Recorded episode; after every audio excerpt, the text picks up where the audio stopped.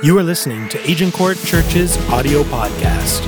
For more information on Agincourt Church, including service times, how to connect, and campus locations, please visit our website at onechurch.to. Every uh, one of us in this room already does anger a certain way. Uh, sometimes it's because of the way we grew up, uh, the home we grew up in, it's the way we saw anger done, but some, some lash out in anger. And then there are those that internalize the anger, and then it sort of comes out inappropriately on another occasion. And then there's a third way to do anger. It's the one we're going to focus on today, and that is clean anger. Clean, doing anger the way that Jesus did it. Now, so when we look at this series, and Pastor Jonathan uh, chose a wonderful book to just help us get more out of this series. But Goliath must fall. And so this week, anger must fall. But when we're talking about anger falling, let me be clear we're not talking about clean anger falling. See, it's all right to do anger, but it's not good, not healthy for us or other people to do contaminated anger. We're going to make that distinction today. Uh, clean anger, you say, what is that? I'm glad you asked. Clean anger, it, well, anger is an emotion, right? Happiness is an emotion, sadness is an emotion, anger is an emotion. And don't miss, what a privilege to have this seminar tonight fit so well into this series, to have an expert speak to us on emotional resilience from his research and study. What, a, what an opportunity uh, for every one of us. Be, be here tonight for that. But the, the, the, you know, if someone experiences a positive event in their life, they are sad or happy. They're happy. It's, it's, the, it's the appropriate, healthy response to a positive occasion. Now, if someone experiences loss or tragedy or is caring for someone who has experienced that, you're not happy, you are sad. That's the appropriate, healthy response to that kind of situation. Now, Anger is the appropriate, healthy response to uh, abuse, to evil, uh, to injustice. When we see that it's just, it's the right response. That's why when Paul wrote the Christians in Ephesus, he said this to them. He said, In your anger, in other words, you're going to be angry, but when you're angry, do not sin.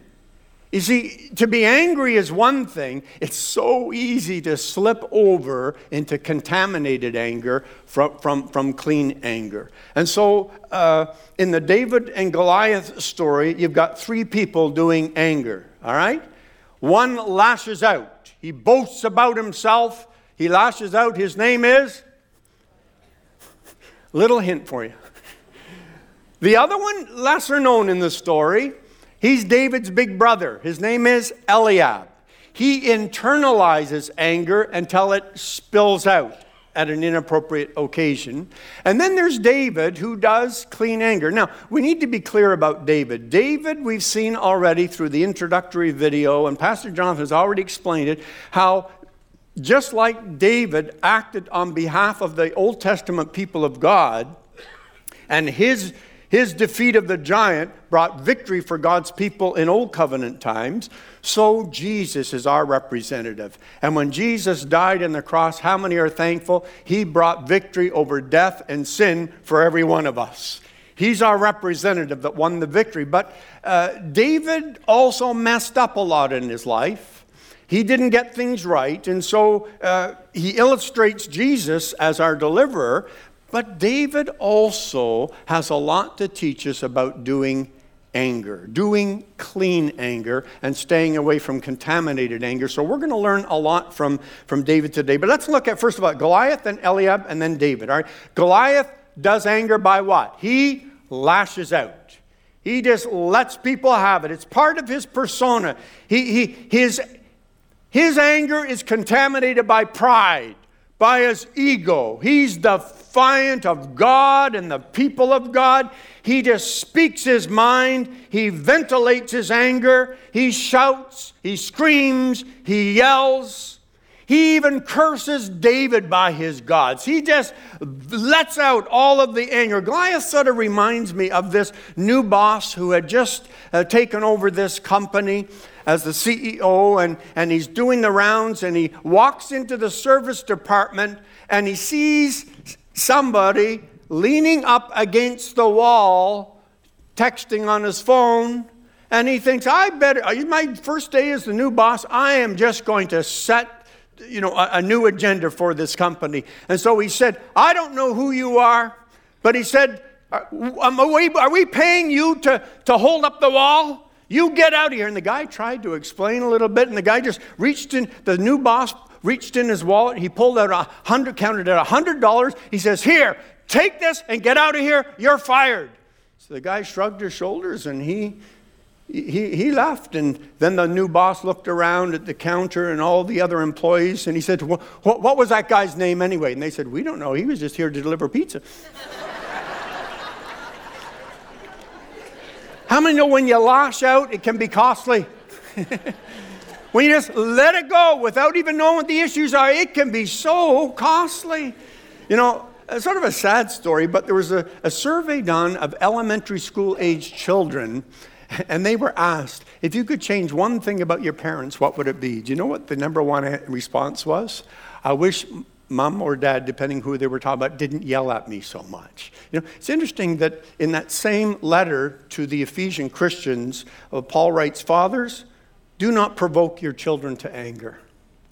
Do not, do not let them to learn to do lash out anger, contaminated anger. Now, the reality is, though, in the 70s and 80s, we were told if you went for counseling for anger issues, you would have been told just let it out, ventilate it, let off steam, just, just express that anger, get it out. And there were some workplaces, if you can believe this, that actually had soundproof rooms where employees could go in and just let out that primordial, just scream and just yell, get out their anger. Others had rooms where you could go in and put on boxing gloves and just take out your anger. Until, until research discovered that all you are doing when you lash out and express anger is you are reinforcing that anger. You're actually escalating the anger. Because when you're telling yourself, this anger can just go out of control, guess where it goes? Out of control. 3,000 years ago, David's son Solomon had written these words about anger. Proverbs 14 29. People with understanding, listen, control their anger. A hot temper shows great foolishness. Here's another one Proverbs 30 33. For as churning cream produces butter, and as twisting the nose produces blood. I wonder how they found that out. So, stirring up anger produces strife. Proverbs 29 11. Fools vent their anger, but the wise quietly hold it back. Now, listen to, to James 1 in the New Testament. It says, Be quick to listen, slow to, and say it with me slow to become angry. Slow to become angry. So some lash out like Goliath, others internalize their anger. Have you ever been around someone that internalizes anger? Scary. you just don't know when it's going to spill out and get you. David shows up at the battlefield to deliver pizza, well, cheese and bread, to his brothers from his dad. And Eliab just spills over, just out of the blue. I mean, David asks about what Goliath is lashing out about, and Eliab just spills over. He, just lets David have it. Let, let, me, let me read it. It's 1 Samuel uh, 17 28. When Eliab, David's oldest brother, heard David speaking with the men, listen to this. He burned with anger at him and asked, Why have you come down here? And with whom did you leave those few sheep in the wilderness? Listen to this. Listen to how he attacks his character. He doesn't know what's going on in David's heart, but he says, I know how conceited you are and how wicked your heart is. You came down here only to watch the battle. Well, good morning to you too, bro. And you're welcome for bringing the pizza, you know.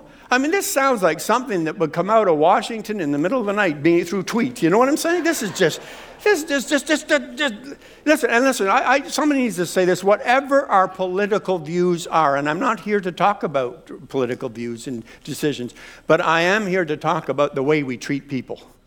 And God help us to discuss issues and not attack people. And I think our children, our young adults need to hear that sometimes political leaders are not the go to place to look at when you want to learn how to do anger appropriately.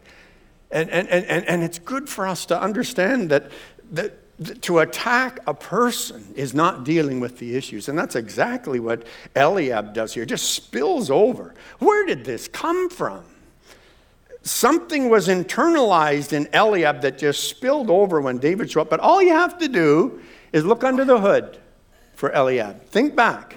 Remember when the prophet Samuel went over to uh, the house of David and Eliab's dad, J- Jesse, eight sons, because Samuel said one of them is designated by God as the future king of Israel. And so he uh, parades out his sons, and the first one in line is the oldest son, as it should be. And there's Eliab. And does he ever look the part? Contest over right now. Eliab has the appearance. And that's where that wonderful verse is that we know because God speaks to prophet Samuel's heart and says, Man looks on the outward appearance, God looks on the heart. And as it turns out, there was stuff happening in Eliab's heart that he was not ready to handle power and authority. And uh, David gets chosen, but it's like Eliab. He had anger that was contaminated with jealousy because his brother got the job that he felt should be coming to him. Uh, James says, What causes fights and quarrels among you? Don't they come from your desires that battle within you? You want something and you don't get it. That's Eliab. He wanted that and he didn't get it. All right, so you've got Goliath who does anger by lashing out. You've got uh, Eliab who da- does anger by internalizing it and then letting it spill out. And then you've got David who shows us how to do clean anger. Clean anger. Now, listen, we're not going to get anywhere. You're not going to change at all in 2018 the way you do anger unless you realize that you're not a victim. You're not helpless when it comes to anger. You can change the way that you do anger. Matter of fact, uh, you know what I do in between series? Just 10 years ago, we did a two week series on anger, and one was five, five myths or falsehoods about anger. And when I pulled out the file, this note slipped out because I don't know how many were with us 10 years ago, but we had this expression for those two weeks because we wanted to take responsibility for changing the way we did anger. And the expression was, I make me so angry. You know, so, so this, this spilled out. It said, Dear Pastor Smith, you would be very proud of me after learning on Sunday morning that I make myself angry, I promised myself that I would better assess the situations that upset me and try to control myself. So, Monday morning, when the dog threw up on my new suede sofa that he's not allowed on, as I was cleaning it, there you were in my mind with those now famous words I make myself angry. You'll be happy to know that I remain calm, but I would like now to get rid of the dog.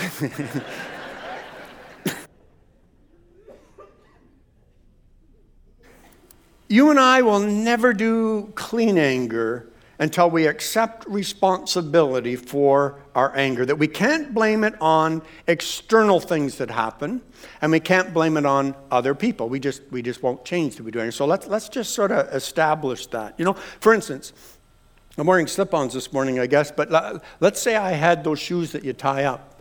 All right? How many know that when you're in a hurry, that's when you break the lace, right? That's just, you know, just you're stressed and you reach over and you if I go, I break the laces, I'm trying to tie it and I'm in a hurry, and if I say, stupid shoelace, you make me so angry. Poor little shoelace. You know, like it's a, or listen, you're, you're on a deadline for a school assignment, or you're right in the middle of something at work, you get hit with a fit of inspiration, the words are coming together, and, and then the computer freezes. Oh no! You know, and uh, you, you say some choice words maybe at that moment, but, but, you know, can you say, that computer is making me angry? Or what if it's people? What if it's people? Dr. Van was in the first service. It was very easy to pick on him. Pastor John's away on a mission trip. Can't pick on him. Hi, Esther. No.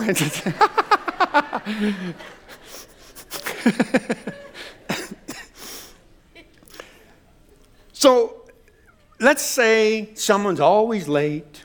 How do you handle that? Let's say, let's say you're going down, you're driving down the Don Valley parking lot, hardly moving, and someone just cuts you right off and you jam on the brakes. You stupid, you know. Are they making you? Uh, by the way, I have a wonderful line for that. Do you know what it is? Easy. That might be somebody from the church. Anyway, you say, Pastor, we'd never cut you off. You'd be surprised. Anyway, um,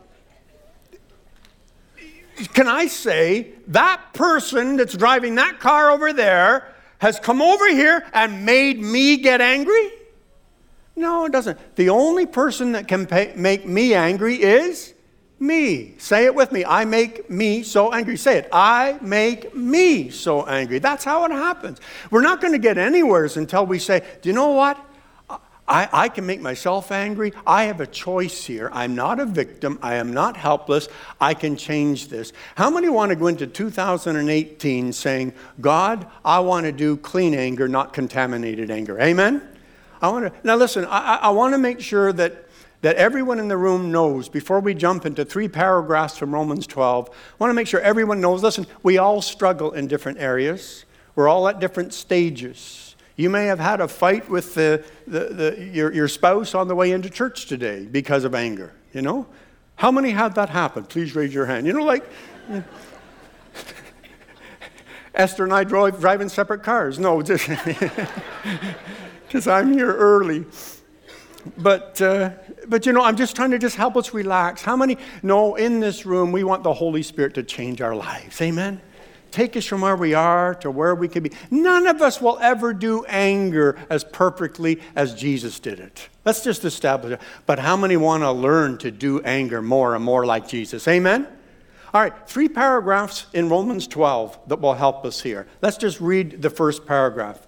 Love must be sincere, hate what is evil, cling to what is good, be devoted to one another in love, honor one another above yourselves.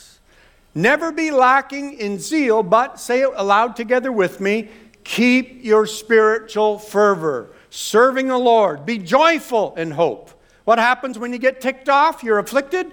Patient in affliction, faithful in prayer. This gives us what we need before something happens or somebody frustrates us. This gives us what we need. Now, keep your spiritual fervor. Do you know how one translation says that? Be on fire with your spirit. So, so I'm calling this first point, keep your spirit on fire. Now, little language lesson. You know how the New Testament was written in the language of Greek? The same word for fervor, keep your spiritual fervor, that same root word means to boil boil. One translation actually says it this way, paraphrases it this way keep your spirit at boiling point. Keep your spirit at boiling point. How many know what happens when uh, water is boiled? Every time I go on, to, on a canoe trip into northern Ontario, I can take water from the lake, but before it is safe to drink, I have to get rid of the contaminants. How do I do that? I do that by boiling the water. And when I boil the water for a sufficient period of time, it kills the contaminants. And only the good stuff remains. And that, that, that's the best place for you and I to start if we want to make a change in the anger department of our lives. To keep our spirit on fire. To keep ourselves just, I'm in love with Jesus. That's why your daily times with God are so important. It just keeps your your spirit on fire. And, uh, and, and love remains in the container. The contaminants boil off, but he says, cling to good. devoted and honor one another. Your, your, your, your focus is on others in your life. Patient in affliction. You don't get, you know, lash out or spill over when you're angry. No, you're patient in affliction because you're faithful in prayer. You've got this relationship with God that uh, Pastor Richard was talking about in, in, in, worship, and something just happens in your spirit. You're keeping your spirit on fire doing, during that time. Now, someone always asks, How did Jesus do clean anger? I mean, or else they say, Jesus got angry as if that justifies anger in our lives. But you know, it's interesting if you look closely in the Gospels, and I've gone through all of them specifically looking for what what uh, was an occasion where Jesus expressed anger.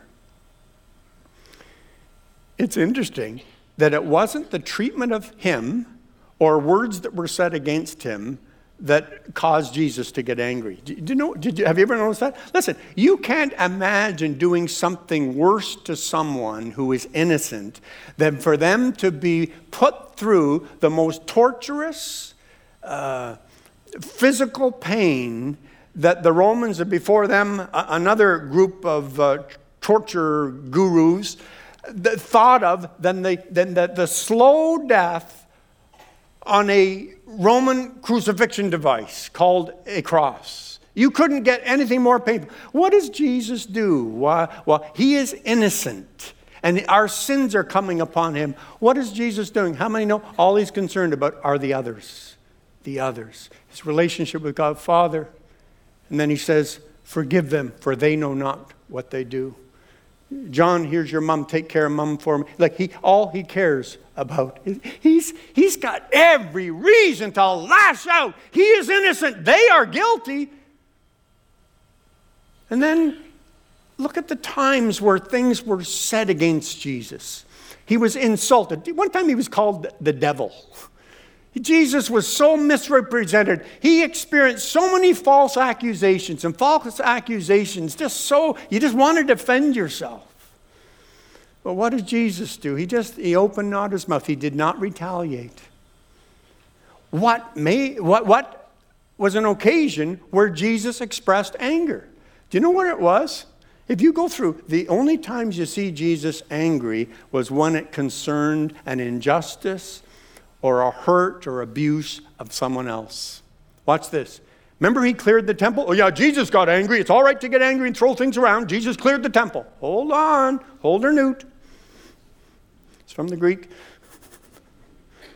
When Jesus cleared the temple, he explains why. He says, Here's the issue, guys. This temple was designed as a place for people to come unobstructed and have access to the living God.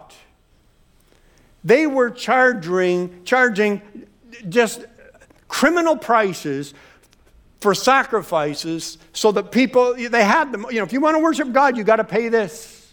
And Jesus said, this place was designed to be a place of prayer for everybody from all nations. You've turned it into a den of thieves. How many know Jesus was setting the record straight? He was opening up a place that was designed to meet with God for people to fulfill that purpose. What else made Jesus angry? Or he, didn't, nothing made him, okay, I, you didn't hear me say that. I was just seeing if you were listening anyway. You listening in the balcony? Jesus one day healed a man but it took place on what day of the week? The Sabbath. And the Pharisees said, No, you don't heal on the Sabbath. And Jesus said, Look, at you got this backwards. God made Sabbath for you, not for you to come up with rules and regulations about how you impose on everybody else how they do the Sabbath. It made Jesus angry when people are, are, are, kept from God or kept from healing because we have our own traditions or preferences and, and, and we, we lose sight of what we're really here for. Same, same thing happened when, remember, you can just hear it in Jesus. He said, You know, those children, about abusive children, he just, he's so strong. He says, Be better off if that person never had lived the millstone put around their neck and drowned in the bottom of the sea than for them to harm one of these little ones. It was always about other people. It was never about selfishness or jealousy or, or any other contaminant. all of those were always gone. How many say with me this morning, Lord, in 2018, make me more like Jesus? Amen? I want to, I want it not to be about me, anger to be about me, but, but the anger that I have is clean because it's always about what's best for others. It's not about me. You know, I, I use this as an illustration. But you know, what happens when what happens when I go like this? When this gets hit, guess what came out? You hope it was water, right? All that came out well, is what was already in there. Listen, when you're hit by something this week, you know what's going to spill out of you? What was already in there. How many see why it's so important to keep your spirit on fire? to get those contaminants just boiled off so that when you're hit by something in life, eh, contaminated anger doesn't come out, but Jesus spills out of you. Amen? I mean, none of us are there yet, but, but that's where we're going. Amen? Amen? All right. Second paragraph that Paul wrote the Christians in Rome. He said, Bless those who persecute you, bless and do not curse.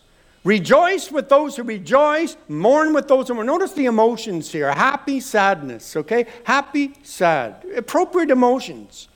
And then he goes on, he says, live in harmony with one another. It's about others. Don't be proud. That was Goliath's problem. Be willing to associate with people of low position. Don't be conceited. That was Eliab's problem. Do not repay anyone evil for evil. Be careful to do what is right in the eyes of everyone. Do not be overcome by evil, but, say it with me, overcome evil with good. All right. You know how I put all that into a point? It's basically this respond with clean words and actions. A clean heart will speak what kind of words? Clean words, not contaminated words. Out of the abundance of the heart, the mouth speaks. And so we start with our heart. We're not there yet, but every day this year we can say, Jesus, help me do, do anger in a way that is clean and not contaminated. And so that means we respond with clean. It's so interesting to see how David responds to Goliath. Remember, we talked about when you're angry with someone, you stick to the issues, you don't attack the person? interesting to see how that's exactly what David does even with Goliath. He says, blah, blah, blaspheme. You know, you're blaspheming the living God and you're defying the armies of the living God. Those are the two issues, and that's why you're coming down. He doesn't answer back the insult. He's being insulted, he's being attacked by Goliath, and he just answers back. He says, These are the two reasons you're coming down. Same with Eliab. Watch what he does with Eliab. Eliab attacks him you know, you're just conceited in your heart. And he accuses David of the very things that he has going on in his own heart. It's transference. But listen to how David responds. He, he, he says two things back to his big brother when his brother attacks his character. He says, he says basically, What am I doing wrong? Can't I even speak? Watch this. If there's something wrong with my actions, tell me what it is. What's the issue? If there's something wrong with what I'm saying, tell me what the issue is. I just love that about David. He sticks to the issues, he, he, he doesn't go into that contaminated place. He just stays with clean words and actions. And then, you know what I found out? It's so instructive to see David when he becomes king. How many know when some people become king, Big brother that insulted me, better watch out. Not David. Now, listen, if you keep reading in the Bible, you will come to First Chronicles uh, 17, where it, it, or 12, I should say, and it says that David made Eliab one of his army leaders. Wow. Is he returning insult for insult, or is he overcoming evil with? And then you keep reading First Chronicles 27. Eliab is made leader of the entire tribe of Judah. David, however someone treated him, he responded back with clean words and actions. Proverbs 14:1 says, "A gentle answer turns away wrath, but a harsh word, harsh word stirs up anger." David didn't escalate the anger because he kept his own spirit on fire and he, he, he, he responded with, with words and actions that were clean. You know, uh, James says, slow to become angry. Has that ever helped me a lot? I've been thinking about that.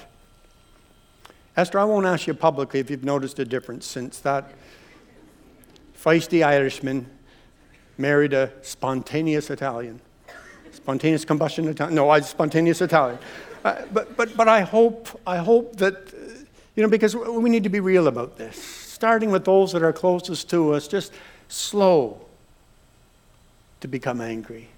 But think about it, just, just, just hold off, slow to become angry. I don't have to jump in. And just, I, I can just slow this whole thing down. And then sometimes when we respond and we say what we think should be said, sometimes issues still are not resolved because it takes two to resolve an issue. And that brings us to Romans 12 19. It says this Do not take revenge, my dear friends, but leave room for.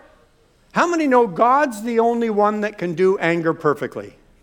He knows all the issues in the life of that other person, right down to what kind of hair day they had. Do you know what I'm saying? Because he counts the hairs on her head. Anyway, so I just thought that was worth throwing in there. But God knows. He's the only one that can do anger perfectly. And so you and I don't know everything what that other person is going through or what they grew up with. But how many know we can't keep our own hearts clean? We can't make sure our own words and actions are clean. And then, third, we leave room for God to do His work. We leave space for God to do His work. Now, you say, easy to write, Paul. You know, do not take revenge. Leave. I, I, you know what came to my mind? Paul was writing to Pastor Timothy in his second letter to him, and he said, Alexander the metalworker did me a great deal of harm. So I got him back real good, right? No. Alexander the metalworker did me a great deal of harm. The Lord will repay him for what he has done. I'm going to give space. In other words, Paul is saying, I've held him accountable. I've responded, you know, in the appropriate ways to try and resolve this issue. But they didn't want to resolve it. Alexander didn't want to resolve it, so I'm going to leave the rest with the Lord. You say, well, what if something's not resolved? Someone's still angry at me and I've taken care of it in my own heart. My, my spirit's on fire. I'm saying clean words and actions. And they still, they still have this issue with me. You know what? go back one verse in Romans from the one we were looking at. Isn't it wonderful the way Paul says this? If it is possible, as far as depends on you, live at peace with everyone. We studied this verse when it came to forgiveness. It works the same with anger. Listen, if it is possible, how many know it's not always possible to resolve an issue? You don't go to deal with an issue, go to resolve it. But when you try to resolve it, maybe the other person doesn't want to resolve it. It's not always possible. But as far as depends on you, you keep your own spirit on fire.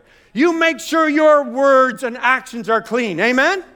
You can do that. You can do that. No one else can do that for you. Leave space for God to work. You, and some will say, yeah, but Pastor Keith, that means that they're going to get away with messing up people's lives and corrupting them and spilling out their anger or lashing out in anger. No, no, no, no, no, no.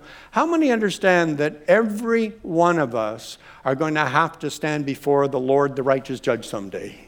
He says, We'll be accountable for every action, every word. Now, I need to say this. How many are thankful that Jesus Christ took all that would otherwise judge us in that moment? He took that and He died for it. He's paid the price already on the cross. Amen?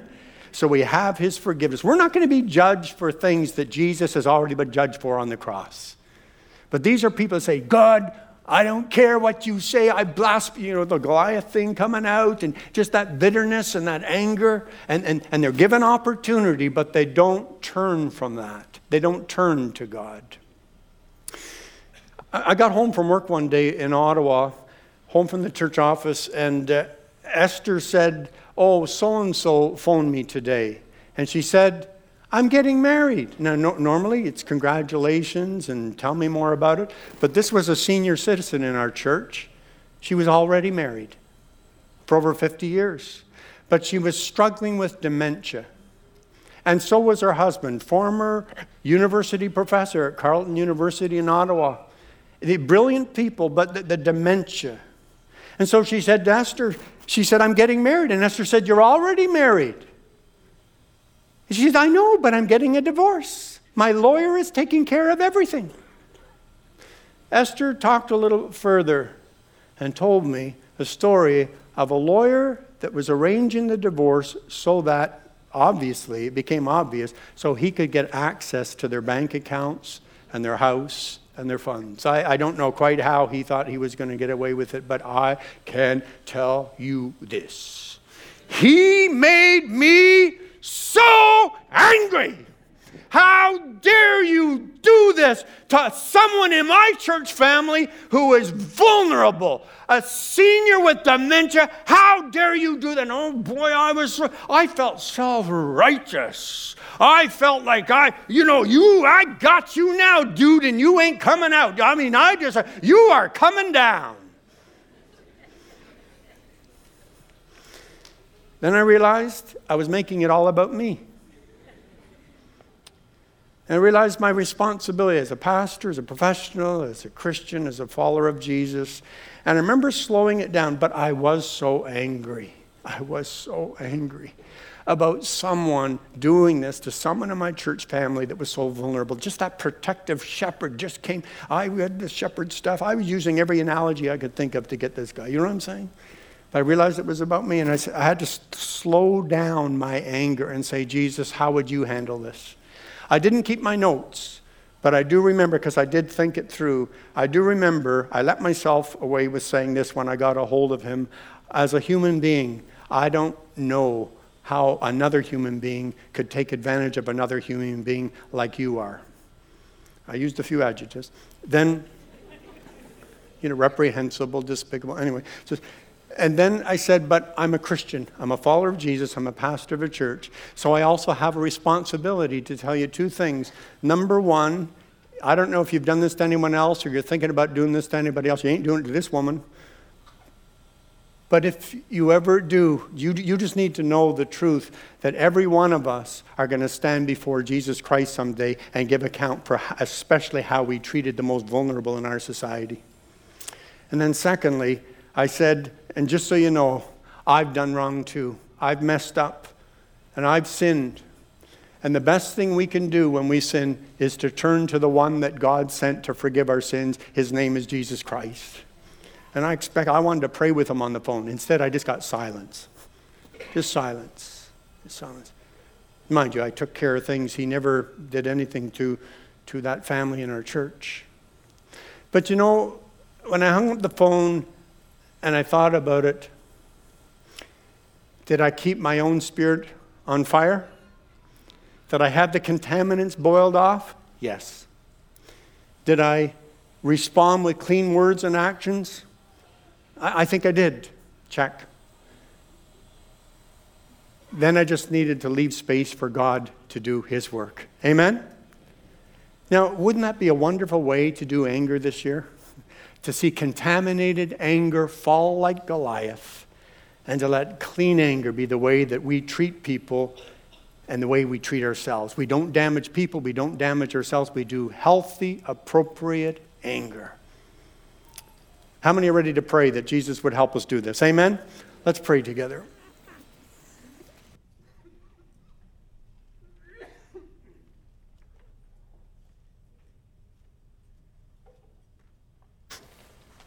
So, Lord, we're all at different stages in the anger department. Some of us have learned to do anger a certain way, and it's, it's, it's just been conditioned. Others of us have followed you long enough that we're, we're getting there, but we're not there yet. But Lord, every one of us are in agreement. We're here in church today because we want to do clean anger more and more. Help us, therefore, to respond to you, Jesus. No one does anger perfectly except for you. So, Lord, we, we spend these moments just letting our our spirits raise their temperature. We worship you. Thank you for loving us, Lord. Thank you for coming to be our Savior. Thank you for never giving up on us, even when we get angry when we shouldn't. Thank you for being so patient with us and good to us. Oh, you're rich in love and you're slow to anger. And we worship you for that, Lord. Make sure you don't miss a message by subscribing to this podcast.